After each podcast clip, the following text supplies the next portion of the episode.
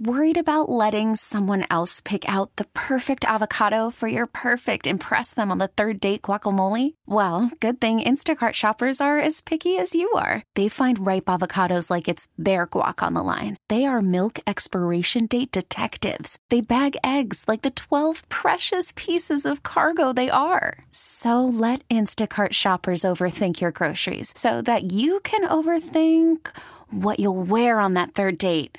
Download the Instacart app to get free delivery on your first three orders while supplies last. Minimum $10 per order, additional term supply. Congresswoman Katie Porter, known for questioning company executives under oath, often using a whiteboard in moments that have gone viral, has announced her plans to run for Senator Dianne Feinstein's seat next year.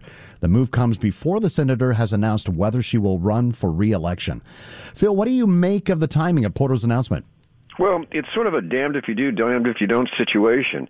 Uh, first of all, the timing isn't all that great. As you pointed out, Dianne Feinstein has yet to announce whether or not she's going to be running for reelection, although it's pretty much agreed by everybody, including those close to her, that she's not going to run for reelection.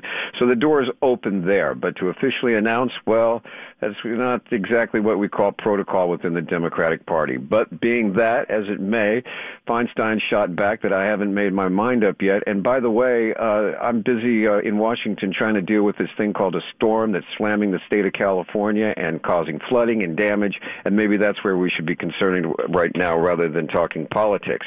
But nonetheless, Katie Porter is out there. And the reason why she is, is that she's got to raise a lot of money if she's going to run in this race because there's a lot of other Democrats that are lining up as well.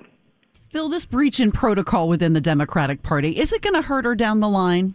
Or is it well? it's not going to necessarily help her uh, like I said, what you're doing, is everybody's been sort of tiptoeing around the Dianne Feinstein situation. She's 89 years old.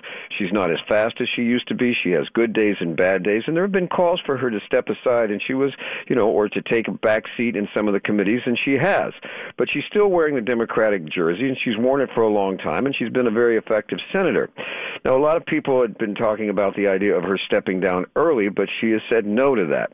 Uh, even Gavin Newsom said that if she stepped down, he would appoint an African American or a woman of color to replace her and uh, that ruffled a few feathers in the protocols.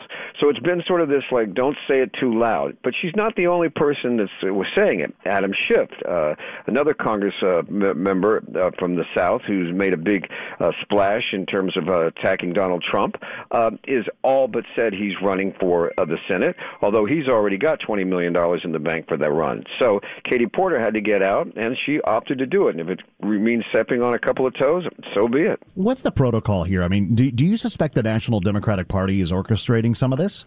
Or not? No, I got to be honest with you. I think that right now, eh, with just two years left to go before the next election, uh, most of the Democrats, both statewide and national, would would would like to see uh, Dianne Feinstein stay in office. They don't want to have uh, a replacement named.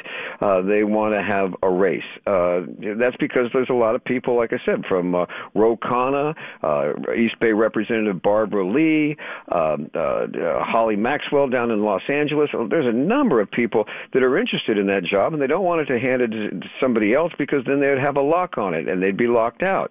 So no, I don't, it's not being orchestrated by the National Democrats. And I have to tell you something else. Whoever runs, it's not all that going to get all that national support because inevitably, given our history, the winner is going to be a Democrat. So the Democrats are probably going to put their money and interest in other states like Indiana or Wisconsin where they might be able to actually make a difference. All star closer Kenley Jansen, we have a question. What's the best podcast of all time? Baseball isn't boring, baby. I'm Rob Bradford, and every single day I'm sitting down with the biggest names to show you this great game is the greatest game. It's my podcast, it's my passion. It's a cause I started more than two years ago and is now the most prolific national daily baseball pod there is. Another fact, so jump aboard the BIB Express. Follow and listen to Baseball Isn't Boring, presented by Wasabi Hot Cloud Storage on the free Odyssey app or wherever you get your podcasts.